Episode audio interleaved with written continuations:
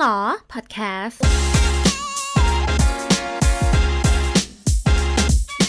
เด็กไทยตอนอายุ 18ทำอะไรกันอยู่ มันก็คือการเตรียมตัวเข้ามหาวิทยาลัย บางโควต้าเนี่ย มันเริ่มกันตั้งแต่ตอนม 5 เทอม 2 แล้วก็บางทีเนี่ยม 6 เทอม 1 เนี่ยเขาได้ที่เรียนกันหมดแล้ว จริงดิคำว่าแล้วไม่คือมันมันงงเพราะว่าพอรู้สึกว่าตอนที่เราอายุ 18 หรือ 17อะนะ ตอนอยู่ม 5 อะไรเงี้ย เรายังไม่รู้เลยว่าเราอยากทำอะไรในอนาคตอะ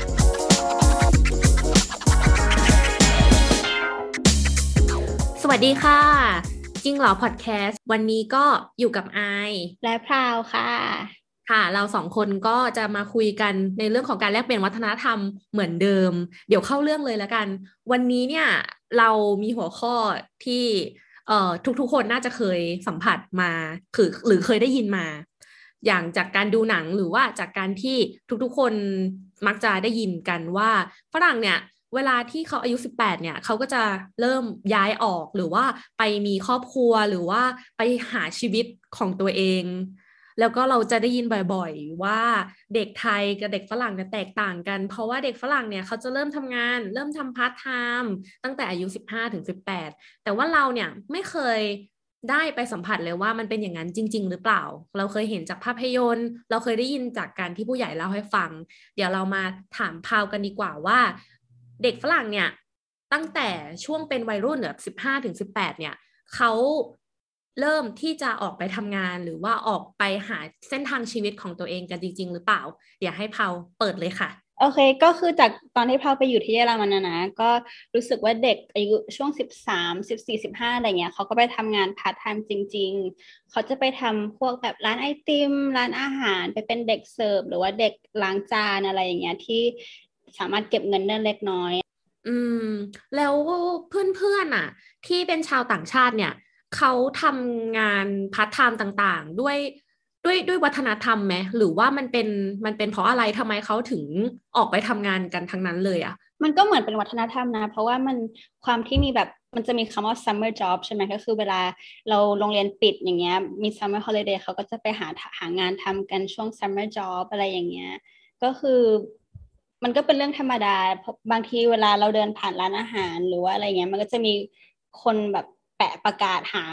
หาเด็กมาทำงานอยู่อะไรอย่างเงี้ยมาเป็นพาร์ทไทม์มานะรู้สึกว่ามันเป็นเรื่องธรรมดาที่เหมือนเขาจะฝึก พ่อแม่เขาจะฝึกลูกๆให้ให้ได้ออกไปทำงาน ให้ความindependence นะเหมือนแบบได้ความโตของตัวเองไปเรียนรู้โลกข้างนอกของตัวเองอะไรเงี้ย อันนี้เนี่ยคือพ่อแม่เขา ส่วนมากวัฒนธรรมของเขาก็คือเด็กๆจะออกไปทำงานได้ ใช่ไหม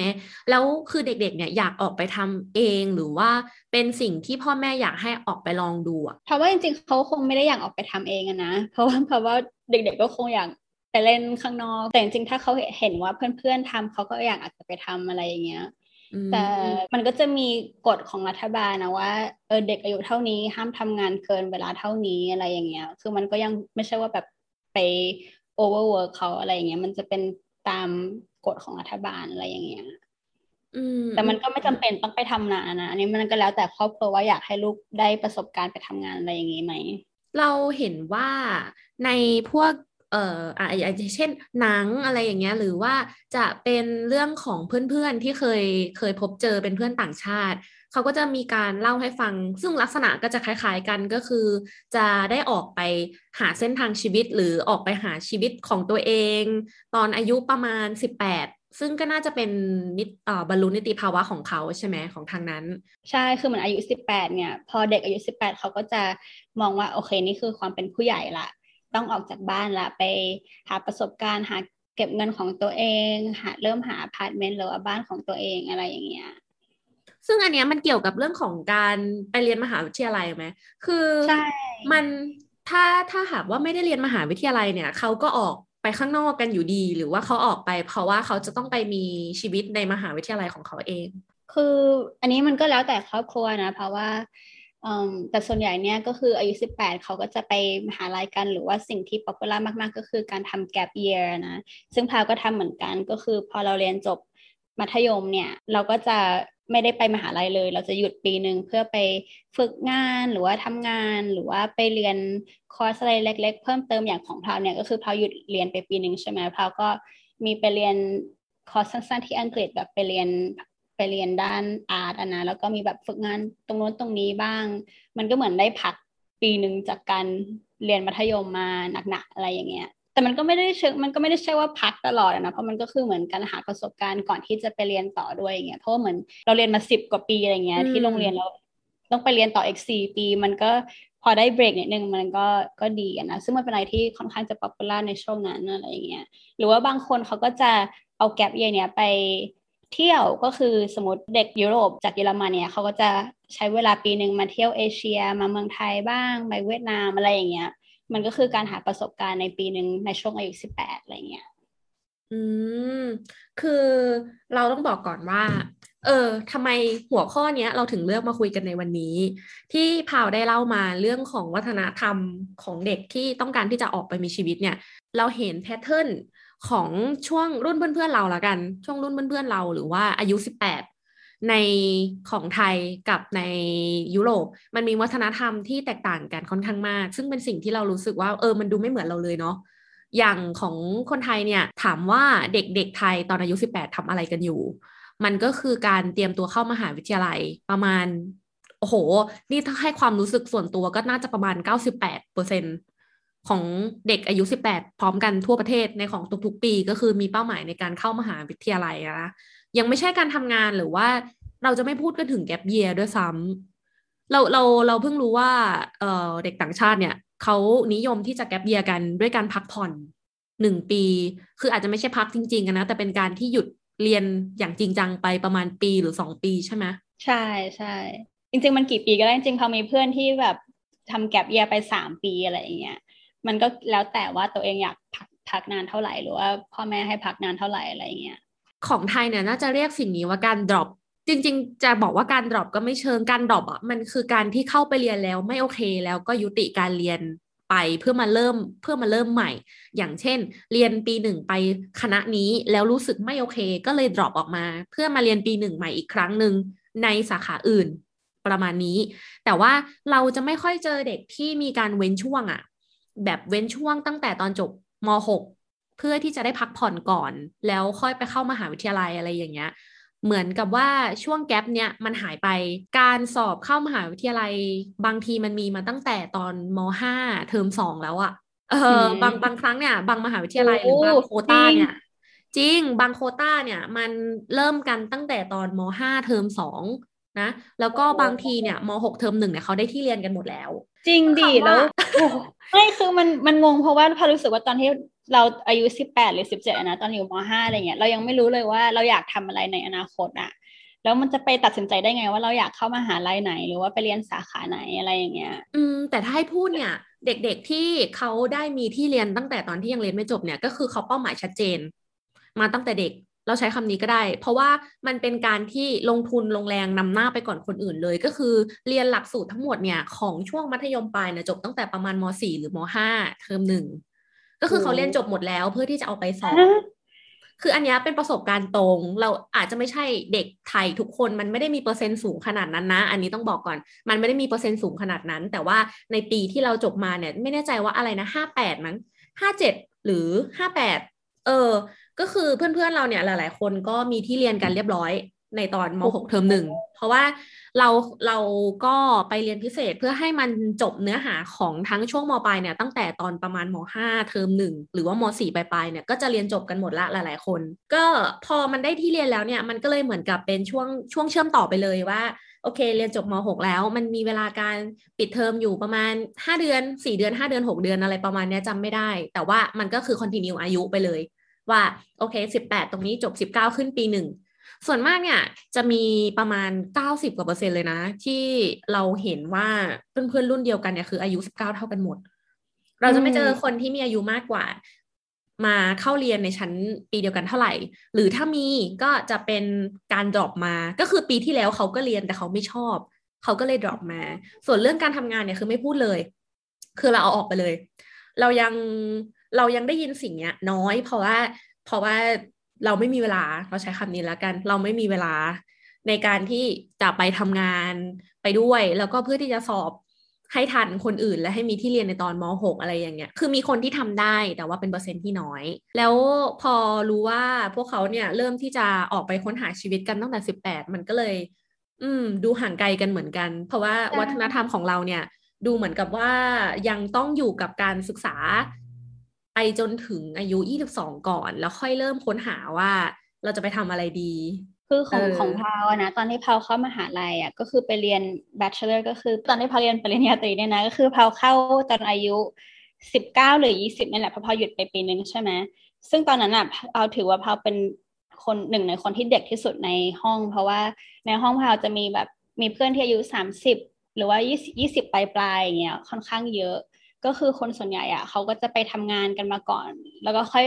ถ้าเขาอยากกลับมาเรียนเขาก็ค่อยกลับมาเรียนอะไรเงี้ยมันจะเป็นอะไรที่ค่อนข้างรีแลกซ์ก็คือเพื่อนส่วนใหญ่ของพาวอะเขาจะมีประสบการณ์การทำงานแบบจริงจังมาค่อนข้างเยอะแล้วแหละ แล้วเขาก็รู้สึกว่าเออเรากลับไปเรียนดีกว่าอะไรอย่างเงี้ยอ๋อที่เมืองไทยมีไหมแบบคนอายุสามสิบกลับมาเรียนปริญญาตรีกับทุกคนอะไรอย่างเงี้ย กับเด็กอายุสิบเก้าอะไรอย่างเงี้ยเออไอายเคยมีเพื่อนที่ตอนนั้นไอายอายุประมาณสิบเก้าแล้วเขาอายุยี่สิบ แต่สาเหตุของเขาก็คือ เขาเนี่ยไปเรียนจบสี่ปีมาแล้วของมหาวิทยาลัยหนึ่งแล้วเขารู้สึกว่าเขายังเรียนไม่พอ เขาก็เลยกลับมาเรียนใหม่ คือมันไม่ใช่ช่วงพักผ่อนนะมันไม่ได้ไปมันไม่ได้เป็นช่วงแกลบอะไร คือเขาก็เรียนมานั่นแหละ แต่ว่าเขาก็คือเหมือน drop ใช้คำเดิมก็คือ drop มาเพื่อมาศึกษาอะไรเพิ่มเติมอะไรอย่างเงี้ยคำว่า drop มันมองคนเขามองว่าเป็นแบบเชิงไม่ดีป่ะหรือว่า มันแบบเวลาพูดคำว่า drop อย่างเงี้ยมันมันดูไม่ดีป่ะหรือว่ามันเป็นเรื่องธรรมดา อืมมันเป็นคำที่มองได้หลายแง่มาก ๆ เลย ถ้าเป็นเมื่อก่อนนะ ถ้าย้อนกลับไปสักประมาณแบบสามสี่ปีที่แล้วคำเนี้ยเป็นคำที่ร้ายแรงและน่าอับอายอืมเป็นคำที่น่าอับอายว่า เอ้ย แสดงว่าคุณเรียนไม่ไหว คุณถึงได้ drop ใช่ไหมหรือไม่ก็เอ้ยแสดงว่าคุณสู้คนอื่นเขาไม่ได้ คุณก็เลย drop ออกมา แล้วก็พ่อแม่ของหลาย ๆ ครอบครัวจะกลัวคำนี้มาก ก็คือกลัวว่าลูกๆจะ drop แต่ถ้าเป็นเด็กๆพูดด้วยกัน อะเด็ก ๆ พูดด้วยกันว่า แกฉันว่าฉันจะ drop อะไรอย่างเงี้ย คือเด็ก ๆ ด้วยกันอะจะค่อนข้างสนับสนุนการ drop อืมอย่างเด็กที่เรียนอยู่มหาวิทยาลัยเหมือนกัน จะเข้าใจคำว่า drop มาก ๆว่า เออ มันไม่ใช่ว่าเราเข้าไปเรียนสิ่งนี้แล้วเรารู้สึกว่าเราแบบลิงก์กับมันได้ การรีบ drop ออกมาเป็นการรักษาตัวเองอย่างหนึ่ง แต่ว่าในขณะเดียวกันมันก็มีความขัดแย้งว่า เออ แล้วค่าเทอมที่เสียไปล่ะ แล้ว พ่อกับแม่อยากให้เรียนอันนี้ เนี่ยคือปัญหาคลาสสิกมาก พ่อแม่อยากให้เรียนอันนี้ และลูกก็สอบได้อันนี้ แต่พอเข้าไปเรียนแล้วไม่มีความสุข ลูกก็เลย drop พ่อแม่ก็เสียใจอืมเป็นปัญหาคลาสสิก ถ้าสุ่มคนไทยมาสักสิบครอบครัว มันต้องมี เราว่าอาจจะมีสักแบบสามสิบสี่สิบเปอร์เซ็นเลยอะที่ที่ต้องมีปัญหานี้แน่นอน เรื่องของการเข้าไปเรียนแล้วก็ drop ออกมา เพราะว่าไม่ได้ชอบจริง ๆ มันทำให้เรานึกย้อนกลับไปที่พาวพูดเมื่อกี้ว่า เออ พอเรียนจบม .6 เนี่ย เขาก็ drop ออกไปทำงาน ไปค้นหาชีวิต แล้วพอรู้ว่าตัวเองอยากทำอะไรแล้วค่อยกลับมาต่อมหาวิทยาลัย ก็ดูเป็นคำตอบที่ดี แล้วเด็กต่างชาติอะเขา drop กันบ้างไหม ก็มี drop บ้างนะ ก็อย่างตอนที่พาวเรียนอย่างเงี้ยที่ปริญญาตรีนะเขาก็จะตอนนั้นเป็นห้องแค่แบบยี่สิบคนเองมั้งเริ่มกันแค่ยี่สิบคนเพราะมันเป็นมหาวิทยาลัยเล็กๆกันนะ แต่ตอนเรียนจบอะเหลืออยู่แค่สิบกว่าคน เพราะว่าเขาก็ drop กันแต่ว่ามันจะ drop กัน เพราะว่า มันเครียดเกินไปหรือว่ามันไม่ใช่สิ่งที่เขา expect จากมหาลัย มันบางทีมันก็มีนะว่าบางคนเขาอ่าไปสนใจอย่างอื่นมากกว่าหรืออะไรเงี้ยแต่ส่วนใหญ่มันจะเป็นเพราะว่าเขารู้สึก burn out จาก workload ของมหาลัยอะไรอย่างเงี้ยอืมตอนที่พาวทำ gap year นะ คือพ่อแม่พาวก็ไม่ได้ happy หรอกคือแม่พาวก็มองว่ามันเป็นปีหนึ่งที่เสียเวลาไปอะไรอย่างเงี้ยแต่ว่าพารู้สึกว่าเออพาดีใจมาก ๆ ที่พาได้ทำแก p เยียนั้น เพราะว่า ตั้งแต่ปีนั้นนะมันก็ไม่ได้มีปีไหนที่พาได้ใช้เวลาเพื่อตัวเองจริงๆเนี่ยหรอกไหมคือเพราะหลังจากนั้นพาก็ไปเรียนมหาลัยเรียนมหาลัยจบพาก็ย้ายกลับมาเมืองไทยมาทำงานอะไรอย่างเงี้ยมันยังไม่ได้เวลาที่ได้รีแลกซ์จริงๆแล้วปีนั้นน่ะพาก็ได้ไปเที่ยวกับเพื่อนแบบที่ยุโรปมันจะมีสิ่งที่เรียกว่า interrailing ก็คือนั่งรถไฟไปแต่ละประเทศในยุโรปอะไรอย่างเงี้ยแล้วก็อยู่ตรงนั้นบ้างอยู่ตรงนี้บ้างประเทศนู้นประเทศนี้ก็คือ ได้ไปเที่ยวกับเพื่อน ได้ไปฝึกงาน คือพาก็บินกลับมาฝึกงานที่เมืองไทย แล้วก็ได้ไปเรียนเพิ่มนิดหน่อยอะไรอย่างเงี้ยมันเป็นปีที่ได้แบบได้ประสบการณ์เยอะมากอะ่ะก็อืมเออมันเป็นอะไรที่รู้สึกว่ามันดีสำหรับสุขภาพจิตของเด็กหลาย ๆ คน แล้วตอนนั้นอะเขาก็ไม่รู้ว่าเขาอยากเรียนอะไรต่อพารู้ว่าตัวเองชอบอาร์ตแต่ก็ไม่รู้ว่าตัวเองชอบกราฟิกดีไซน์หรือว่า interior design หรือว่ามหาลัยจะไปเรียนมหาลัยที่เยอรมัน หรือว่ามหาลัยที่ไทยดีอะไรอย่างเงี้ยตอนนั้นคือมันเราเด็กมากอะอยู่แค่สิบแปดยังไม่รู้ว่าจะทำอะไรทั้งตลอดชีวิตอะนึกออกปะไม่รู้จะตัดสินใจได้ยังไงอะก็เลยคิดว่าเออเราเราลองเอาแกลบเยดีกว่าลองไปฝึกงานดูว่าเราชอบเส้นทางนี้จริงๆไหม ถ้าไม่ชอบก็ไม่ได้ทำต่อ ซึ่งมันก็ช่วยนะ เพราะว่าพอไปฝึกงานด้านกราฟิกดีไซน์แล้วพารู้สึกว่าเอออันนี้มันทำไม่ได้เลยอะ่ะมันพอไม่ชอบเลยอะไรเงี้ยสุดท้ายเขาก็เลยไม่ได้ทำ graphic design อะไรเงี้ยอืมอืมจริง ๆ แล้วตอนอายุสิบแปดดูเป็นช่วงที่มันเป็นช่วงสำคัญ ไม่ว่าเราจะอยู่ที่มุมไหนของโลกเลยนะเนี่ย คือเราเราจบตอน high school หรือว่า จบมัธยมกันในช่วงเวลานั้นอะก็อายุสิบแปดเหมือนกัน แต่ว่ามันเป็นจุดที่แต่ละวัฒนธรรมเนี่ยส่งเด็กๆออกไปในที่ที่แตกต่างกันมาก ๆ ซึ่งเราคิดว่าเงินก็เป็นปัจจัยหนึ่งไหมถ้าถ้าตอนนี้เรานักนึกย้อนกลับไปว่า แล้วเอ๊ะทำไมเด็กไทยถึงไม่แกลบเยียนอกจากเรื่องของวัฒนธรรมที่ต้องรีบรีบเรียนให้จบ ไม่งั้นจะดูแบบอายบ้านข้างๆอะไรเงี้ยมันมีอย่างอื่นอีกไหมเรื่องเงินอาจจะเป็นเรื่องเงินนี้มันเรื่องใหญ่เลยนะเออเพราะว่าใช่ว่าถ้าสมมติว่าคุณแก๊ปไป สมมุติว่าเราถ้าเรานึกว่าเราจะแก๊ปเนาะแล้วในช่วงนั้นถ้าเราแก๊ปแล้วเราจะไปทำงานเพื่อที่จะหาเงินบางส่วนมาให้ตัวเองได้ออกไปค้นหาชีวิตมันก็จะเป็นการใช้วุฒิการศึกษาแบบสิบแปดอะม .6 แล้วมันงานที่มันสามารถที่จะทำได้ มันก็จะเป็นงานที่ไม่ได้มีเงินตอบแทนสูงมากนะซึ่งมันก็เหมือนกับ เออก็ยังอาจจะต้องใช้เงินของครอบครัวอยู่ ซึ่งเด็ก ๆ หลายคนก็อาจจะเออไม่สะดวกใจไหมอะไรอย่างเงี้ยทำให้เลือกที่จะเรียนต่อให้จบไปเลย แล้วไปหางานเลยดีกว่า เพราะว่าในช่วง gap เนี่ยมันก็ต้องใช้เงินเหมือนกัน แล้วก็หลาย ๆ ครอบครัวก็ไม่มีเงิน คือคือมีเงินที่จะส่งลูกเรียน แต่ว่าถ้าสมมติว่าจะเป็นการใช้เงินที่ลูกไม่ได้ทำอะไร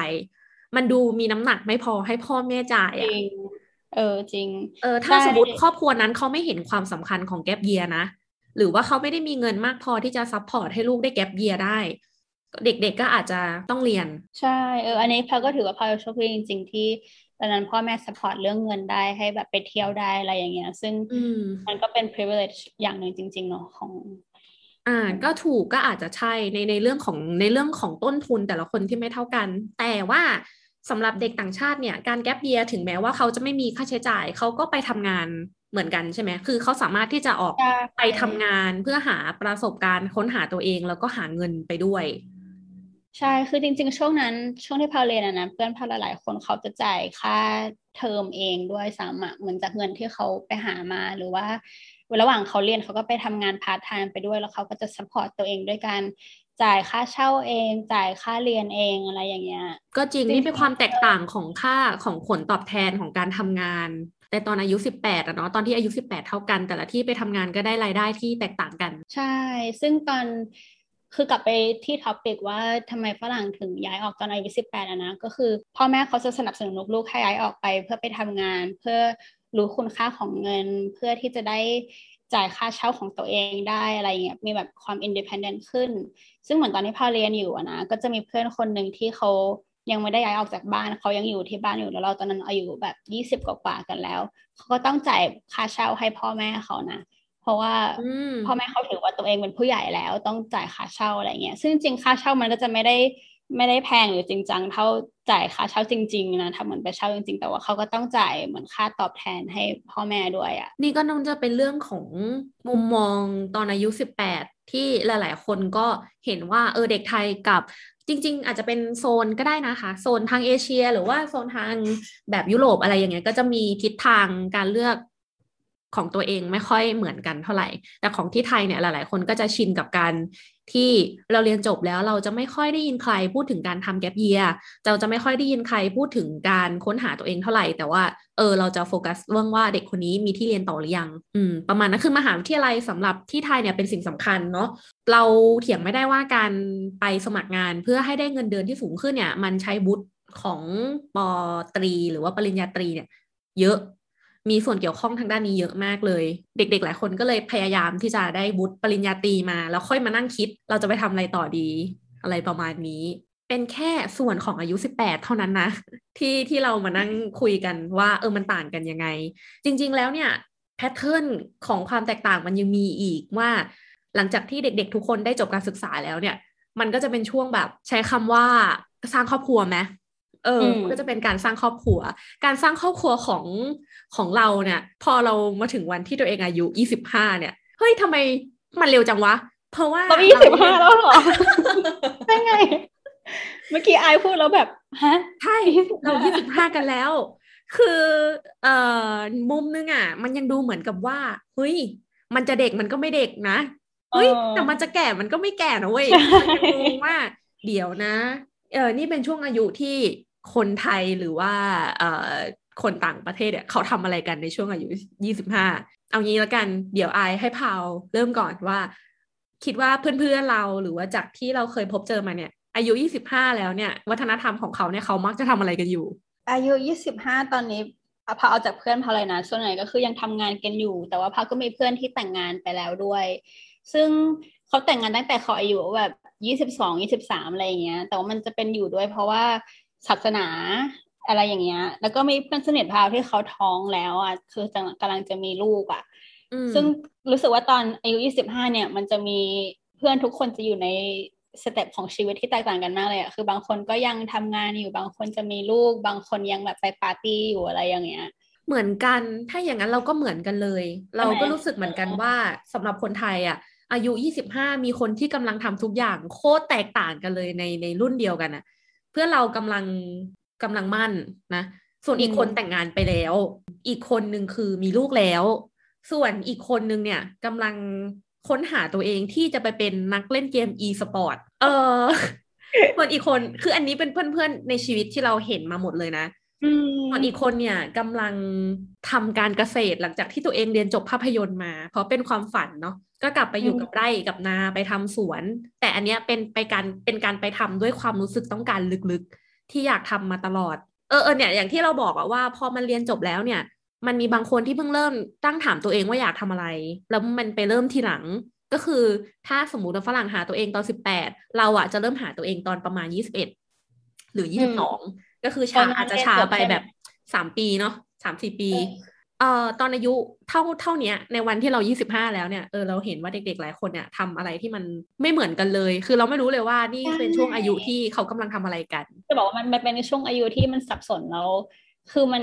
เวลาไปเปรียบเทียบตัวเองกับเพื่อนๆแล้วมันยากมากก็เหมือนแบบเพื่อนสนิทพาวเขาจะคลอดลูกอาทิตย์หน้าแล้วพาวยังแบบเล่น TikTok แต่งหน้าอยู่บน TikTok อยู่เลยอะแล้วก็รู้สึกแบบเอ๊ะตัวเองทำอะไรกับชีวิตอยู่นะมันแล้วคนจะแต่งงานแล้วว่าอะไรอย่างเงี้ย เออ และในขณะเดียวกัน เราก็เห็นคนถ่าย TikTokที่เป็นคอนเซปต์ว่าเป็นแม่คนแล้วแล้วคิดถึงช่วงวัยสาว แต่เขาเท่าเราใช่ใช่แบบ I miss her เออฉันฉันคิดถึงผู้หญิงคนนั้นอะ คนที่โยกหัวสะบัดหัวอยู่บนโต๊ะท่าช้างหรืออะไรอย่างเงี้ย เธออายุเท่าฉัน ฉันเปรียบเทียบว่าคนมีครอบครัวกันหมดแล้ว แต่เธอเปรียบเทียบว่าดูสิเพื่อนๆเรายังสาวอยู่เลย แต่เราอายุเท่ากัน เออเอออันนี้เป็นเป็นเป็นสิ่งที่แบบหลากหลายมาก ช่วงอายุยี่สิบห้านี่เป็นช่วงที่เราเห็นว่าทุกทุกคนดูพุ่งตัวเองไปยังเป้าหมายที่แตกต่างกัน ถ้าแสดงว่าที่แบบที่อื่นก็วัฒนธรรมตอนอายุสิบห้าเนี่ยคือคล้ายๆกัน แต่ว่ามันมีอย่างหนึ่งที่ที่ไทยเนี่ยเขาจะเขาจะคุยกันในเรื่องนี้ คือการมีลูกก่อนอายุสามสิบเออ อันนี้เป็นไงบ้างอะ่ะ อันนี้เขาไม่รู้เลยว่ามันไทยเขาก็ มันอาจจะ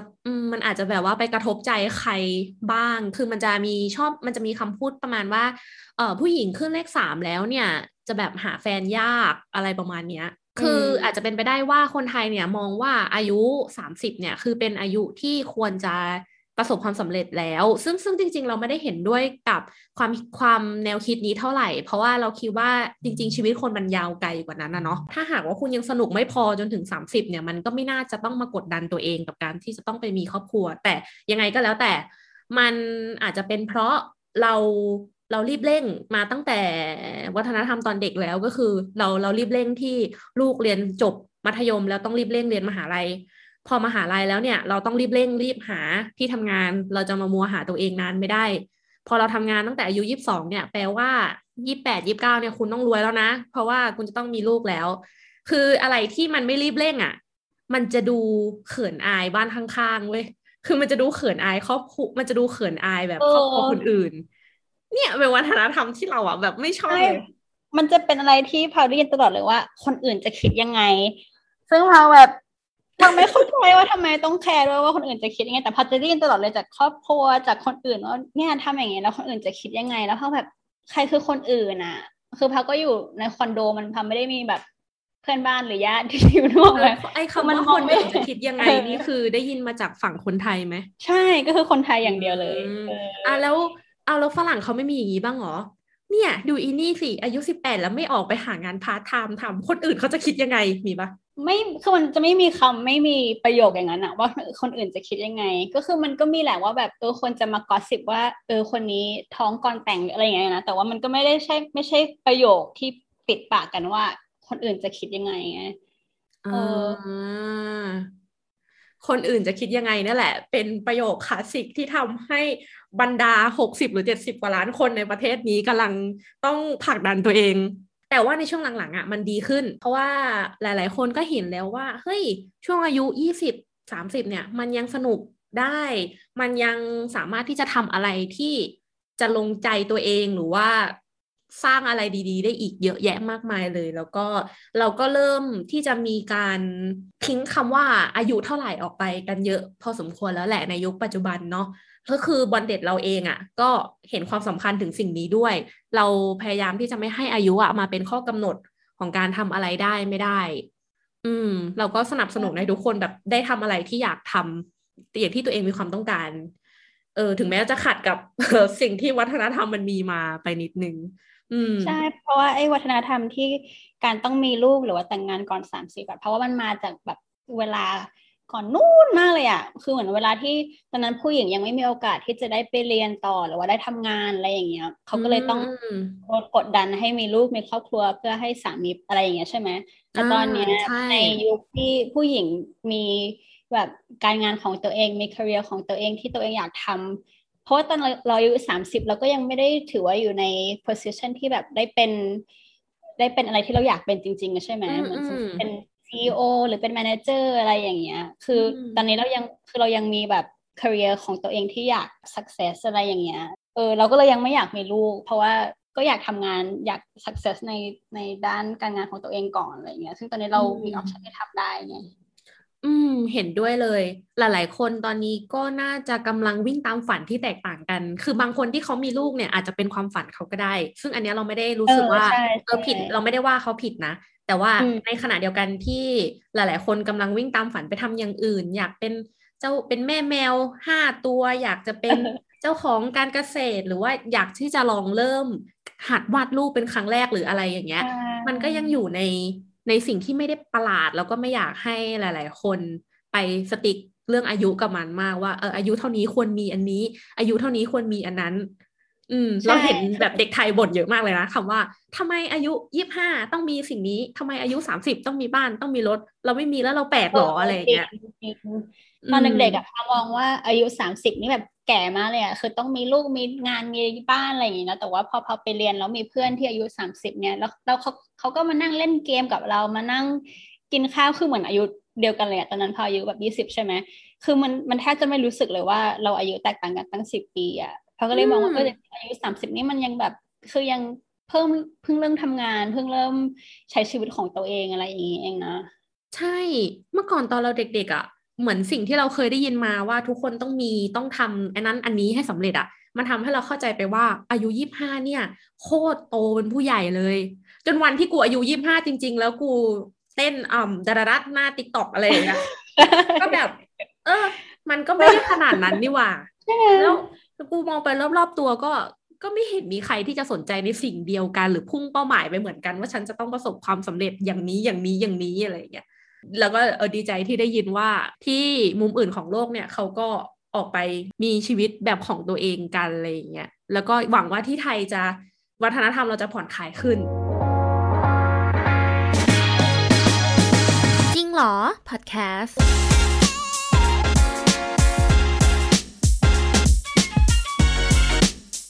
ไม่พูดก็ไม่ได้อีก ก็คือคอนเซปต์ของชีวิตมันก็จะตามมาด้วยการการมีครอบครัว การมีครอบครัวเราอาจจะไม่ได้หมายถึงเรื่องของการที่จะต้องมีพ่อแม่ ลูกมีครอบครัวสุขสันต์อะไรอย่างนี้ การมีครอบครัวของเราอาจจะหมายถึงหา บุคคลที่จะมาเป็นคู่ชีวิตน่ะแล้วก็อยู่ร่วมกัน คือหลังจากที่คนไทยเนี่ยเรียนทำงานเรียนเสร็จปุ๊บคำถามถัดมาที่จะได้ยินจากคนอื่นอะ่ะไอคนไอคนเดิมมาแหละที่ถามว่าเขาจะคิดยังไงอะ่ะ ก็คือไอคนกลุ่มนั้นก็จะถามอีกว่า แล้วเมื่อไหร่จะแต่งงาน อืมอ่า มันก็จะเป็นสิ่งที่อ้าวละเรื่องเรียนเนี่ย เราไม่กดดันแล้วเรามากดดันตรงนี้แทนว่า เมื่อไหร่จะแต่งงาน เมื่อไหร่จะมีครอบครัว ปกติแล้วทางวัฒนธรรมฝรั่งเนี่ยเขาจะเริ่มแต่งเขาจะมีช่วงอายุที่เขาจะแห่แต่งงานกันไหมอืมพารู้สึกว่าอาจจะคล้ายๆไทยตรงที่คนมองว่าเราควรจะเริ่มแต่งงานแบบ ช่วงปลายปลายยี่สิบอะไรเงี้ย แล้วก็ควรมีลูกก่อนอายุสามสิบแต่ว่ามันมันก็จะเหมือนกันแหละว่าในวัยเราหรือว่าในยุคเนี้ยเขาก็มันเริ่มแบบเลทไปเรื่อยๆอะอาจจะเป็นแบบหลังสามสิบบ้างอะไรอย่างเงี้ย แล้วส่วนมากเนี่ย เวลาเขาแต่งงานกันเนี่ยคือ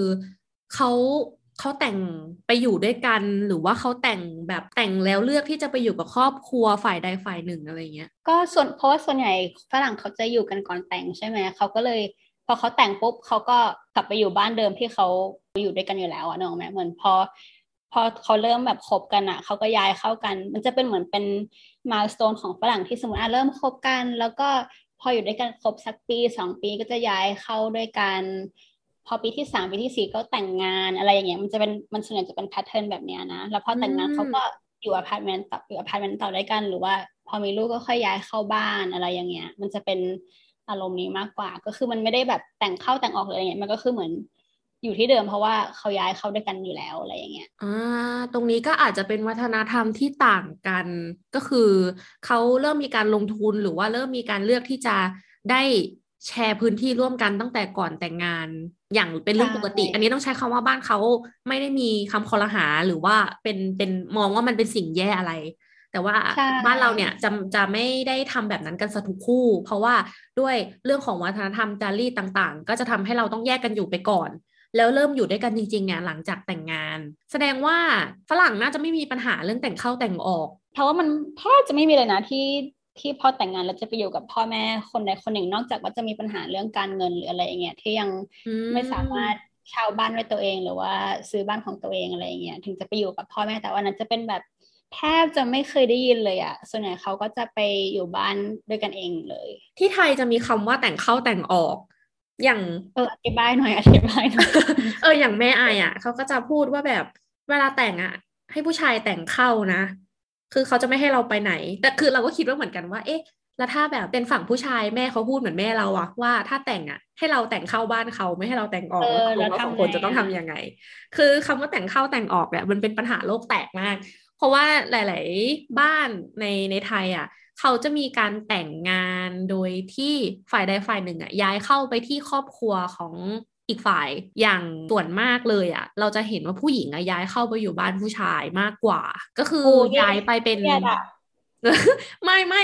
แต่ว่าไม่ใช่ว่าทุกคนเป็นอย่างนั้น แล้วมันก็ไม่ได้เป็นข้อบังคับอะไร แต่ว่าเท่าที่เราเห็นไงส่วนมากของเพื่อนๆเรา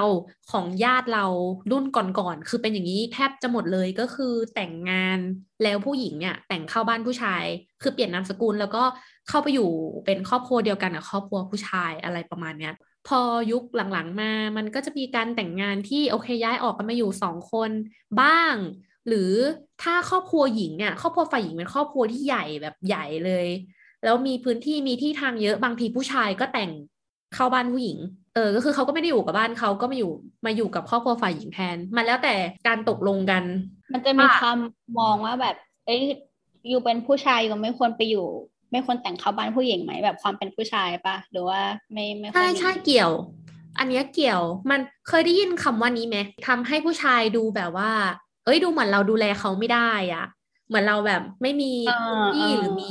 มีอะไรมากพอที่จะรับผู้หญิงคนนึงเข้ามาเลี้ยงดู มันจะเป็นความรู้สึกแนวนั้นด้วย เท่าที่เคยฟังเพื่อนผู้ชายพูดมา แต่ว่าทุกวันนี้เนี่ย เราคิดว่าเด็กๆหลาย ๆ คนรุ่นเดียวกับเรา หรือว่ารุ่นเด็กลงไปกว่าเราเนี่ย จะมองหาที่ทางของตัวเองที่ไม่เกี่ยวข้องกับครอบครัวไหนเลย คล้าย ๆ ของฝรั่งอะ ที่โอเค เราต้องมีอพาร์ตเมนต์เป็นของเราเอง ถ้าไม่มีบ้านแล้วก็เป็นบ้านเช่าหรืออะไรก็ได้ที่มันจะเป็นที่ของเราสองคนของไทยเนี่ย เราว่าการแต่งเข้าแต่งออกอะ่ะ มันน่าจะเชื่อมโยงกับเรื่องของการดูแลพ่อแม่ของแต่ละฝ่ายด้วย อืม คืออันเนี้ยเราว่ามันเกี่ยวกันของส่วนของอนาคตของคนแก่ที่เราเคยเห็นคนเขาแบบไปปรึกษากันในอินเทอร์เน็ตว่า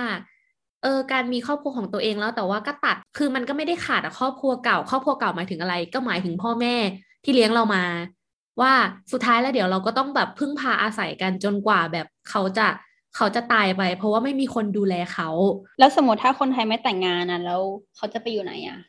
คนไทยส่วนมากเราว่าอยู่กับครอบครัวนะ คือที่ไทยเนี่ย ความเจริญนะมันไปกระจุกอยู่ที่กรุงเทพใช้คำนี้ว่ะ มันก็เลยส่งผลให้เด็กต่างจังหวัดอะต้องย้ายออกจากบ้านของตัวเองเพื่อเข้ามาอยู่ในกรุงเทพแล้วก็อยู่คนเดียวเพื่องาน อืม อะแต่ถ้าในกรณีที่เขาอะ อยู่แบบอยู่กับครอบครัวอยู่แล้ว หรือว่าครอบครัวเขาอยู่กรุงเทพอยู่แล้วอะ ส่วนมากที่เจออะเขาก็จะไม่ย้ายออกกัน เขาก็จะอยู่กับครอบครัวเขาจนกว่าเขาจะแต่งงานแล้วย้ายออก คือมันก็เคยมีเพื่อนเราอะ ที่มาบ่นประมาณว่า เนี่ยทำงานอยู่ในกรุงเทพอะ ไม่ดีเลย เพราะว่าบ้านก็อยู่กรุงเทพเหมือนกัน เวลาทำงานเสร็จก็ต้องกลับบ้าน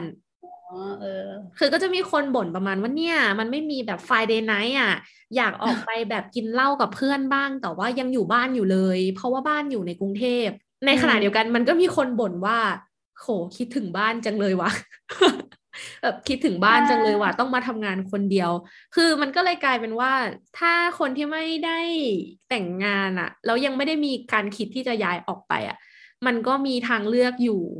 อยู่แค่สองทางนี้ ซึ่งมันขึ้นอยู่กับงานที่เขาเลือกว่ามันอยู่ที่กรุงเทพหรือเปล่า เราไม่รู้ว่าที่ต่างประเทศนี่เขามีปัญหาเรื่องของการอยู่คนเดียวอย่างนี้ไหมคือที่ต่างประเทศอะถ้าคนไม่ได้แต่งงานแล้ว เรียนมหาวิทยาลัยจบแล้ว เขาเลือกที่จะอยู่กันแบบไหนอะ ถ้าเขาไม่ได้มีปัญหาเรื่องเงินนะนะเขาก็จะย้ายออกไปอยู่คนเดียวต่อไปเรื่อย ๆ เลย ก็คือมันไม่ไม่ค่อยเกี่ยวว่าจะแต่งงานหรือมีแฟนหรือว่าอะไรหรือเปล่า คือพอเรียนจบปุ๊บก็ไปหาอพาร์ตเมนต์อยู่คนเดียว หรือว่าจะไปอยู่กับ roommate อะไรอย่างเงี้ยถ้าถ้า afford อพาร์ตเมนต์ของตัวเองไม่ได้อะนะของฝรั่งอะถ้าสมมติอายุแบบเกินยี่สิบแล้วเรายังอยู่กับพ่อแม่เขาจะมองว่าเป็นอะไรที่น่าอาย คือแบบจะไม่ค่อยบอกใคร คนอื่นจะคิดยังไงอย่างนี้ปะใช่ใช่แล้วมันก็จะมีมันจะมี stereotype ภาพลักษณ์ว่าวุ้ยนี่อยู่โตแล้วอยู่ยังแบบ you're still in your parents basement อะไรอย่างเงี้ย แบบคืออยู่ยังแบบไปอยู่ในห้องใต้ดินของพ่อแม่หรออะไรเงี้ยมันจะดูแบบภาพลักษณ์มันจะเป็นแบบอะไรที่แบบน่าอับอายมากอะ่ะ แบบเหมือนไปหมกตัวกับพ่อแม่อะไรเงี้ยเพราะว่าตัวเองอาจจะยัง จะมันจะทำให้มองว่าอะเขาอาจจะไม่มีงานทำหรือว่ามีการ failure ในไลฟ์ somehow นึกออกไหมเหมือนแบบอาจจะไปติดยาหรืออะไรอย่างเงี้ยที่ทำให้ไม่มีเงินที่จะอยู่กับตัวเองได้อะ่ะเออมันเป็นอะไรที่น่าอายมากเลยคนเขาจะไม่ค่อยพูดกันว่าเขาอยู่กับพ่อแม่อะไรเงี้ยเออเพราะเราเห็นว่าถ้าเป็นคนวัยทำงาน ถึงแม้ว่าจะโสด เราก็จะเห็นว่าเวลาในหนังเนี่ยเขากลับบ้านเขาก็จะกลับในในบ้านของตัวเองแล้วโทรคุยกับ ครอบครัวใช่อันนั้นก็ที่เขาก็พูดว่าแบบ มันเดินเอาขนมปังไปให้กันได้ แต่ว่าเขาก็ยังเลือกที่จะไม่อยู่ด้วยกันอะไรเงี้ยปะใช่ใช่ถึงแม้ว่าจะแบบอยู่ในเมืองเดียวกันอะไรเงี้ยเขาก็จะย้ายออกไปหาพายเป็นของตัวเองอยู่ เพราะว่ามันก็อยู่ด้วยความแบบการที่เขาโดนเลี้ยงมาด้วย independence ด้วยแหละว่ามีงานตั้งแต่เด็กโดนย้ายออกตั้งแต่สิบแปดอะไรอย่างเงี้ยมันก็คือความชินว่าโอเคเราเราอยู่ ต้องหาที่อยู่ของตัวเองอะไรเงี้ยซึ่งพ่อแม่เขาก็ไม่ได้อาจจะไม่ได้อยากให้ลูกมาอยู่ด้วยด้วยซ้ำเพราะว่ามันก็ต้องอาจ่ายเงินให้ลูกค่าอาหารอะไรอย่างเงี้ยใช่ไหม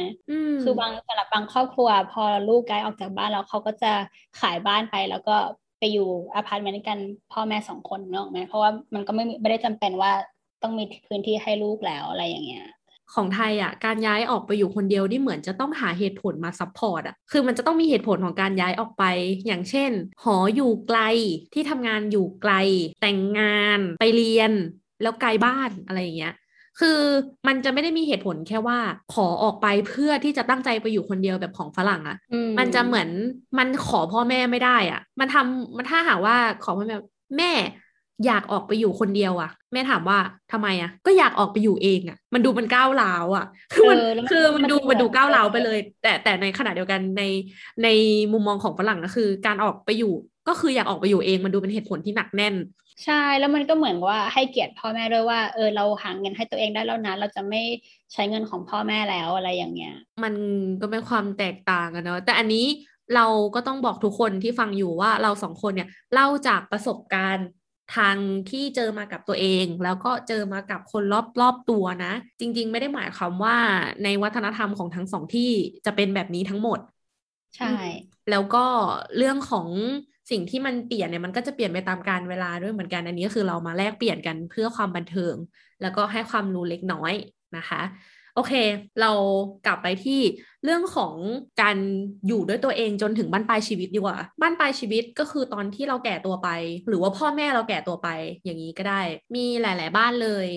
ที่เมื่อกี้เราพูดกันถึงเรื่องการแต่งงานใช่ไหมแล้วเราพูดถึงการแต่งงานที่แต่งเข้าแต่งออก แล้วมันก็ไปเชื่อมโยงกับเรื่องของการดูแลพ่อแม่ของอีกฝ่ายอะ่ะ หรือการดูแลพ่อแม่ของตัวเองอะ่ะ มีคนทะเลาะกันบ่อยมากว่า เขาให้ฉันไปดูแลพ่อแม่เขาหรือไม่ก็แบบว่าเขาจะเอาพ่อแม่เขามาอยู่บ้านเราด้วย แล้วเราไม่อยากให้พ่อแม่เขามาอยู่ เราเป็นคนไม่ดีหรือเปล่า เราใจแคบหรือเปล่า มันจะมีกระทู้เอออันนี้ดูเป็นแบบปัญหาโลกแตกจริงๆเนาะเออ มันจะมีคนไปตั้งคำถามว่าเออเนี่ย แฟนเนี่ยจะพ่อแม่แฟนป่วยแล้วแฟนก็จะรับพ่อแม่เข้ามาดูแลในบ้านที่เราอยู่ด้วยกันมาอะไรเงี้ย แต่ไม่ถูกกับเราเราจะทำเราเราใจแคบไหมคือมันกลายเป็นคำถามว่าสุดท้ายแล้วอะคนไทยเนี่ยก็จะกลับมาอยู่กับพ่อแม่ของตัวเองด้วยเหตุผลหลาย ๆ อย่าง เหตุผลหลายๆหลาย ๆ อย่างที่ทำให้แบบเรายังเป็นครอบครัวใหญ่ เพราะว่า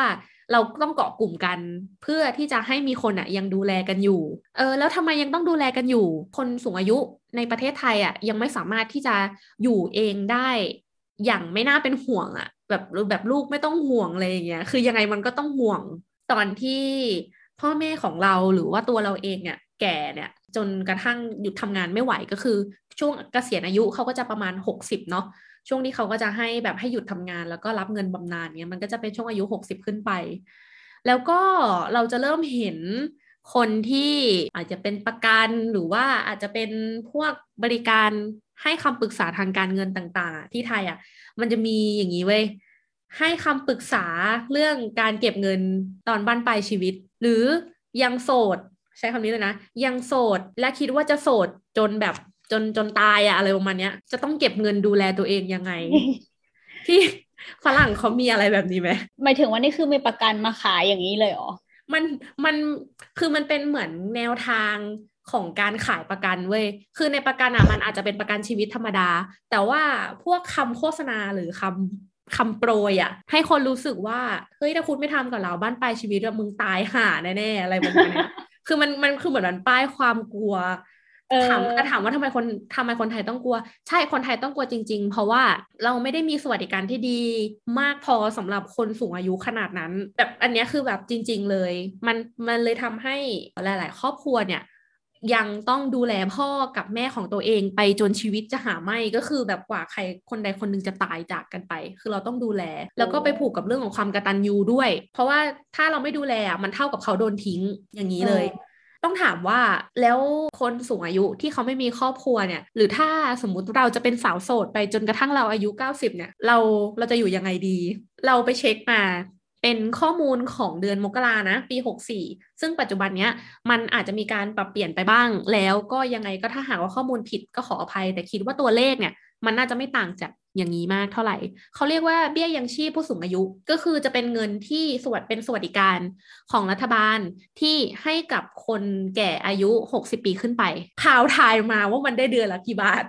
อ๋อ โอ้ยอันนี้แม่พอเคยบอกหกร้อยบาทปะใช่ ต่อเดือนใช่ปะใช่โหแบบซื้อไม่ได้อะตกตกใจ ถ้าอายุ60ถึง69ปีอะ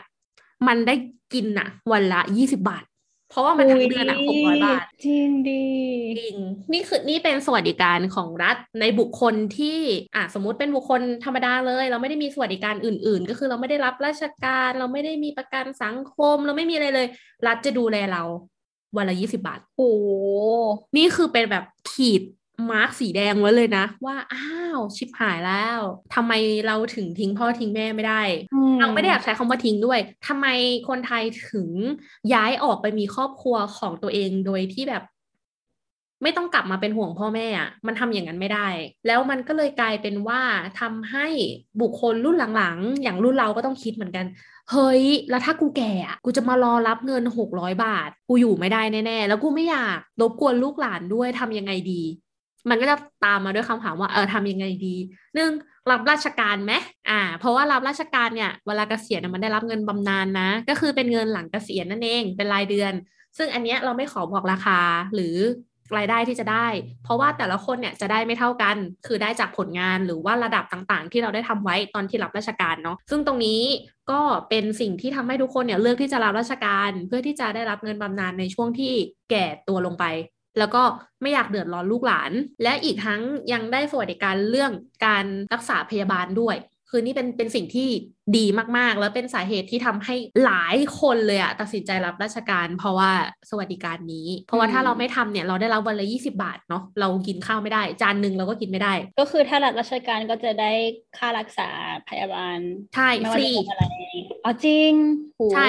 คือรัฐจะออกค่ารักษาพยาบาลให้ แต่ว่ามันก็มีข้อจำกัดของมันอยู่เราไปอ่านเงื่อนไขมันได้ แต่เท่าที่พ่อกับแม่ของเราเนี่ยได้ทำมาก็คือเป็นผลตอบแทนที่คุ้มค่า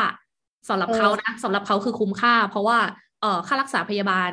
ที่เป็นโรคร้ายต่างๆ เนี่ย ราคาที่มันสูงมากๆ เนี่ย ก็คือรัฐจะออกให้ แล้วก็จะได้เงินหลังเกษียณก็คือเป็นรายเดือน เท่าไหร่เท่าไหร่ก็ว่ากันไปตามที่ตัวเองเคยทำมา มันมันมากมันน่าจะมากกว่าหกร้อยบาทแหละ เออก็คืออยู่ได้ก็คือเป็นเป็นการที่เออมีข้าวกินมีอะไรอย่างเงี้ย มันก็ยังพออยู่มันก็ยังพออยู่ได้ แล้วก็สำหรับกลุ่มคนที่ไม่ได้รับราชการก็จะมีเรื่องของประกันสังคม อะไรก็ว่ากันไป อะ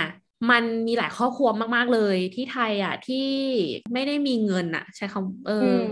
ก็เลยเขาก็เลยต้องกลับไปดูแลพ่อแม่ เลยมีวัฒนธรรมนี้ขึ้นมาว่ามีลูกไว้ใช้ทันตอนแก่เคยได้ยินไหม อ๋อ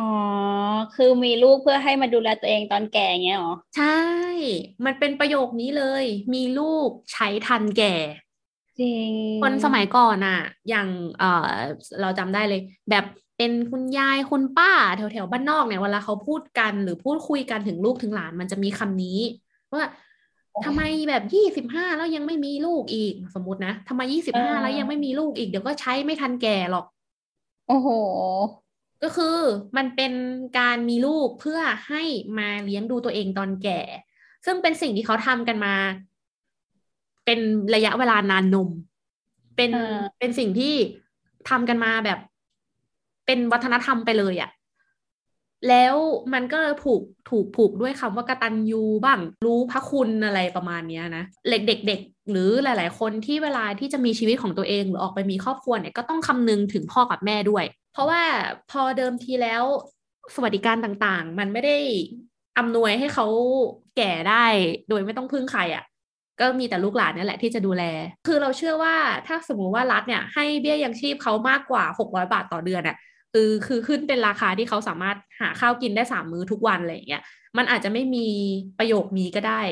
ไอประโยคที่ว่ามีลูกใช้ทันแก่ มันก็เลยกลายเป็นแบบหลาย ๆ ครอบครัวเขาก็จะแย่งกันแบบเด็กอะว่าให้แต่งเข้าบ้านเรา อันนี้ก็ให้แต่งเข้าบ้านกูวันนี้ไม่สิต้องแต่งเข้าบ้านกู แล้วก็เป็นปัญหาที่แบบสองครอบครัวตีกันว่าจะให้แต่งเข้าบ้านใคร เพราะว่าแต่งเข้าบ้านใครก็คือคนนั้นก็มีคนดูแลตอนแก่ นี่เป็นเป็นเป็นเพียงแนวคิดหนึ่งนะเป็นเพียงแนวคิดหนึ่งของเรื่องของการ มีครอบครัวหรือว่าเรื่องของการเลือกชีวิตขอย้อนกลับไปตั้งแต่อายุสิบแปดเลย ว่าทำไมเราถึงรีบเร่งให้เด็กๆอะ่ะ รีบเรียน รีบเรียนเยอะๆ รีบทำงาน รีบหาเงิน มันก็คือคำตอบส่วนหนึ่งของสิ่งนี้ด้วย ว่าอ้อเราจะได้แบบรีบทำงานแล้วก็กลับมาดูแลพ่อแม่ มันมันมันอาจจะเป็นดูเหมือนเป็นวัฒนธรรมเทรนเลยนะ ว่าเราได้ส่งเงินกลับไปให้พ่อให้แม่ เราแบบได้กลับไปเลี้ยงดูพ่อแม่ แล้วก็แบบเป็นสิ่งที่คนไทยรู้สึกว่าเนี่ยคือสิ่งที่ภูมิใจที่จะนำเสนอมันในสิ่งนี้ อืม เราไม่รู้ว่าทางฝรั่งเนี่ยเขามีวัฒนธรรมแบบนี้กันบ้างไหมว่าเมื่อเราประสบความสำเร็จแล้วกลับไปเลี้ยงดูพ่อแม่หรือกลับไปรับพ่อแม่มาอยู่ด้วยอะไรอย่างเงี้ยมันจะไม่มีว่ากลับไปอยู่กับพ่อแม่หรือว่าเอาพ่อแม่มาอยู่ด้วยนะอาจจะมี สำหรับครอบครัวที่ไม่มีเงิน support จริงๆอะนะ แต่ว่าคือส่วนใหญ่คือสมมติคุณยายของแฟนพาวนะ ซึ่งเป็นคนเยอรมันเนี่ยเขาอายุเก้าสิบแล้ว แล้วสามีของเขาก็เสียชีวิตไปแล้วเนี่ยเขาก็อยู่บ้านของตัวเอง แบบอยู่ด้วยชีวิตยังขับรถยัง independent อยู่ก็คือจะมีคนมาช่วยทำความสะอาดบ้างอะไรเงี้ยแต่ว่าส่วนใหญ่เขาก็จะอยู่ของตัวเองอะนะตัวพ่อของแฟนพาวที่เป็นลูกเขาอะเขาก็ ยังจะโทรหาทุกวันทุกเช้า แล้วก็มาเยี่ยมอะไรเงี้ยพาวกับแฟนเขาก็จะไปเยี่ยมเวลาไปได้นะประมาณเดือนละหรือแบบสามเดือนครั้งอะไรเงี้ยเวลาถ้าไปเยอรมันอะนะก็มันจะเป็นอย่างเงี้ยจะเป็นแบบการไปเยี่ยมการโทรหาอะไรอย่างงี้มากกว่าแต่มันจะไม่มีการที่แบบ เอามาอยู่ด้วยกัน นอกจากว่าเขาจะป่วยจริง ๆ หรือว่าไม่มีเงินที่จะ support เขาอะไรอย่างเงี้ยซึ่งพาวคิดว่าตั้งแต่สาวๆอะคนเยอรมันหรือว่าฝรั่งเขายังเด็กอยู่เขาจะมีการเก็บ retirement fund ก็คือตอนนี้แฟนพาเขาก็ทำอยู่ก็คือเขาจะแบบโอนเงินเข้า account เอก account หนึ่งเพื่อให้เก็บเงินตอนเกษียณอะเออหรือว่าจะมีการแบบจ่ายประกันด้วยสำหรับ ตอนที่เรากเกษียณเหมือนเขาจะคิดตั้งแต่เด็กๆเลยแหละว่า เราต้องมีประกันมีอะไรอย่างนี้ เพื่อเก็บเงินตอนเกษียณ ถ้าสมมติเขาป่วยจริง ๆ แต่ว่าเรา take care ให้เขาไม่ได้ เราก็จะมีการส่ง หรือว่าฝรั่งเขาก็จะส่งพ่อแม่เขาไปที่ old people's home หรือว่ามันเรียกว่าแบบ nursing home retirement home นะซึ่งมันก็จะเหมือนแบบ เราเรียกว่าบ้านพักคนชรานั่นแหละเนาะมันก็จะเหมือนเป็นอพาร์ตเมนต์ใหญ่ ๆ ตึกใหญ่ ๆ ซึ่งส่วนใหญ่ก็จะเป็นคน แก่มาอยู่นะเขาจะเห็นเยอะมากเลยอะตอนอยู่เยอรมันจะมีอยู่ทุกๆหมู่บ้านหรืออะไรอย่างเงี้ยมันเป็นเรื่องปกติเลยเหรอ มันเป็นเรื่องปกติเลยแหละ ตอนอยู่มัธยมเขาก็ไปเป็นจิตอาสาไปดูแลคนแก่ตามบ้านที่เนี่ย มันก็จะเหมือนเป็นอะไรที่ทางโรงเรียนเขาจัดให้อะนะ ให้เราได้ประสบการณ์อะไรอย่างเงี้ยแล้วก็เรื่องค่าใช้จ่ายเนี่ยถ้ารู้สึกว่าบางบ้านก็จะเป็น จากรัฐบาลก็คือจากภาษีของคนเยอรมันนะนะ หรือว่าถ้าจะเป็นมันก็จะมีแบบบ้านที่มันเป็น private หน่อยก็คือ เหมือนจ่ายเงินด้วยตัวเองอะไรอย่างเงี้ย หรือว่าจากประกันบ้างอะไรอย่างเงี้ยแต่ว่าคือที่เยอรมันอะภาษีมันจะแบบแพงมากๆประมาณ น่าจะสี่สิบถึงห้าสิบเปอร์เซ็นต์นะถ้าถ้าได้เงินเดือนสูงอะก็คือภาษีมันก็จะไปถึงเรื่องพวกนี้แหละ ก็คือเหมือนการดูแลคนป่วยคนแก่คนชราอะไรอย่างงี้ด้วยไง ก็พักก็รู้สึกว่าเออเขาถึงทำได้ อืมแสดงว่าการการไปอยู่บ้านพักคนชราสำหรับทางนั้นเนี่ยเป็นเรื่องที่ปกติแล้วก็ไม่ได้ไม่ได้ผิดอะไร ลูกๆไม่ได้ผิดอะไรใช่ไหม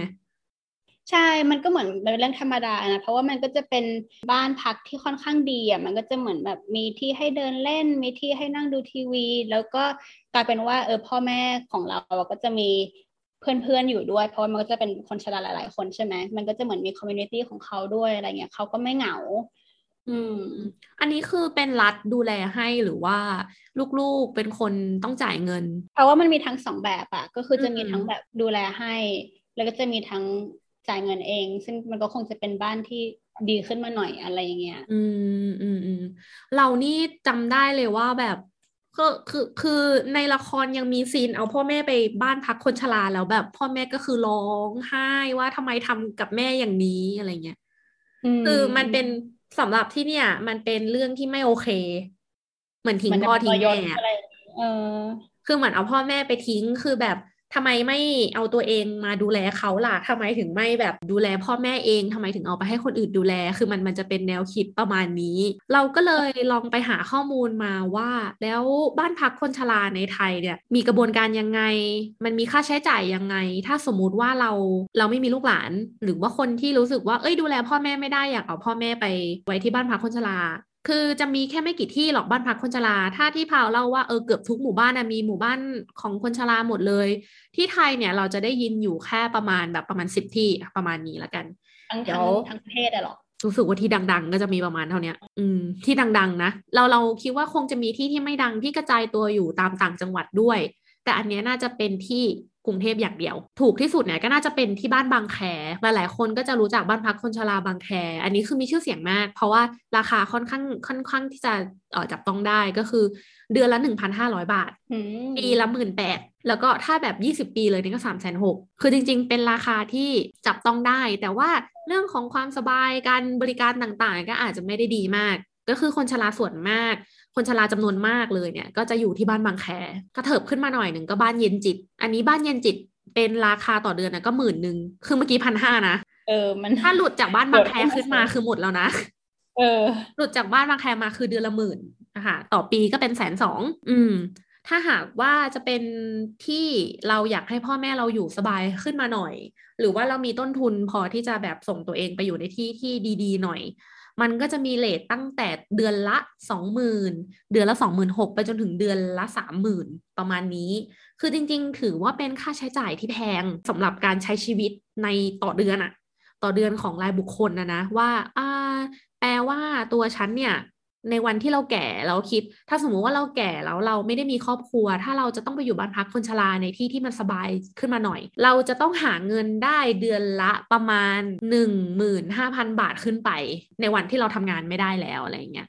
เออ มันก็เป็นสิ่งที่ทำให้หลาย ๆ คนคิดหนัก แล้วก็หลาย ๆ บ้านก็เลือกที่จะดูแลพ่อแม่เอง เพราะว่าค่าใช้จ่ายมันก็ไม่ต้องสูงขนาดที่จะส่งไปบ้านพักคนชรา เพราะว่าสำหรับฝรั่งอะเขาอาจจะมองว่าอ่าเราหาเงินได้แล้ว เราก็ควรจะส่งพ่อแม่ไปที่ที่เขาได้อยู่สบายๆมีคนดูแลตลอดเวลาอะไรอย่างเงี้ยนะอันนี้เขามองว่าการไปอยู่บ้านพักคนชราคือเป็นความสบายของผู้สูงอายุใช่ไหมอืมเขาคิดว่าอย่างนั้นนะเพราะเขาก็เขาก็เคยอ่านว่าจริง ๆ ตัวพ่อแม่เขาก็ไม่ได้อยากจะ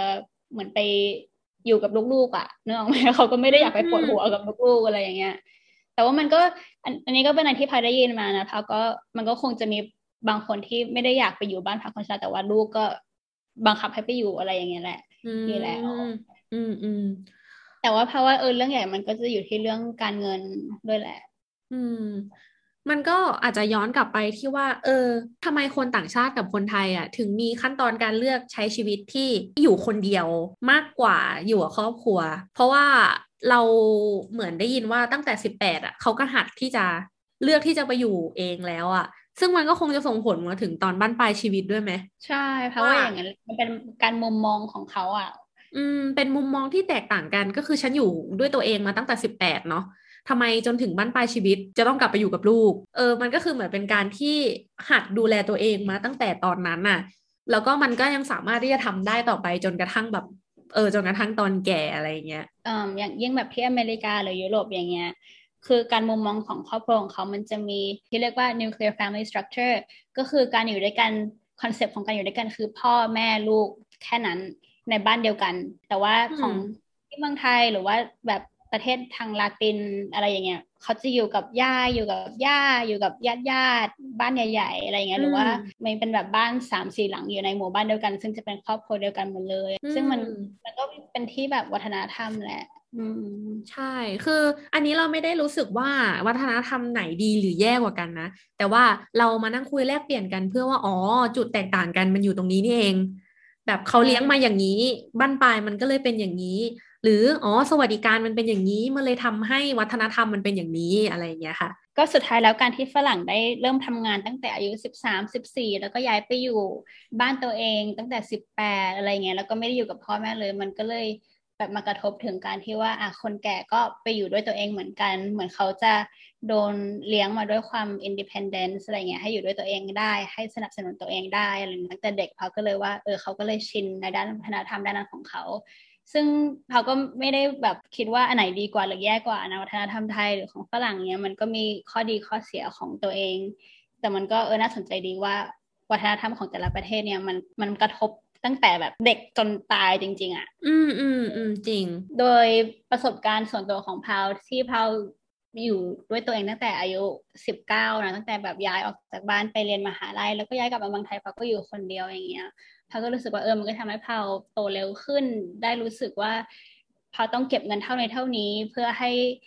มีชีวิตของตัวเองได้อะไรเงี้ยมันได้รู้จักการเงินการอยู่ของตัวเอง อันนี้มันก็ถือว่าพาวโชคดีมากๆที่พาวอยู่ด้วยตัวเองได้นะว่าแบบพ่อแม่พาวสามารถสปอร์ตพาวได้ด้านนี้ด้วยอะไรเงี้ยเพราะว่าบางครอบครัวก็ไม่สามารถทำอย่างนั้นได้เนาะก็ทั้งหมดก็เป็นการแลกเปลี่ยนเรื่องราวของ แต่ละช่วงอายุที่เราไปเจอมาเราตั้งแต่เด็กจนถึงตอนนี้ แล้วก็ดูจากพ่อแม่ของเราจากที่ที่แตกต่างกันคือพาวก็โตมาจากที่ต่างประเทศ แล้วก็อายโตมาจากที่ไทย นี่ก็เป็นอีกหนึ่งหัวข้อที่จริงหรอพอดแคสต์เอามาคุยกันในรอบนี้นะคะ แล้วก็สำหรับครั้งถัดไปเนี่ย เราจะมาแลกเปลี่ยนกันในเรื่องของอะไร ก็ฝากติดตามจริงหรอพอดแคสต์ตอนถัดไป สามารถที่จะกด Subscribe แล้วก็กดไลค์เพจบอลเด็ดได้ เพื่อรับข่าวสารอื่นๆ เกี่ยวกับเรื่องของความสัมพันธ์แล้วก็ความบันเทิงต่างๆ ยังไงเดี๋ยวรอบนี้อายกับพาวก็ขอจบไว้แต่เพียงเท่านี้ พบกันใหม่ครั้งหน้านะคะ สวัสดีค่ะ